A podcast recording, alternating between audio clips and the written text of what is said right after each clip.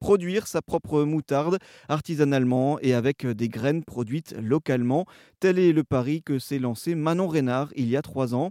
Elle commence tout juste la commercialisation de ses moutardes, le temps pour ses cultures de graines de pousser. On a semé la deuxième année sur une petite parcelle, mais qui était euh, toute petite, où on a eu un petit rendement, ce qui fait que je n'avais pas moi euh, la quantité, le volume suffisant de graines pour, euh, bah, pour me lancer en production et attendre la récolte suivante.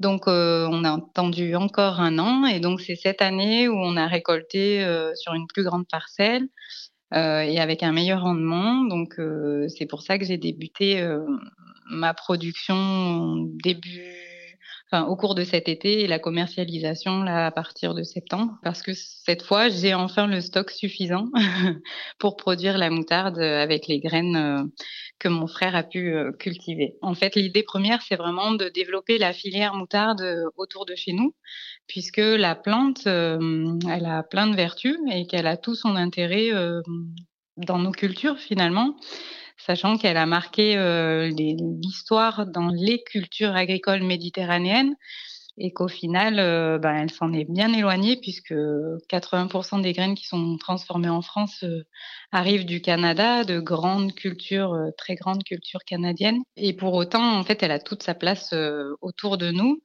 Donc l'idée, c'était vraiment de d'aider les sols parce que la fleur de la moutarde, c'est une fleur qui est mellifère et qui du coup va profiter euh, à tous les insectes pollinisateurs.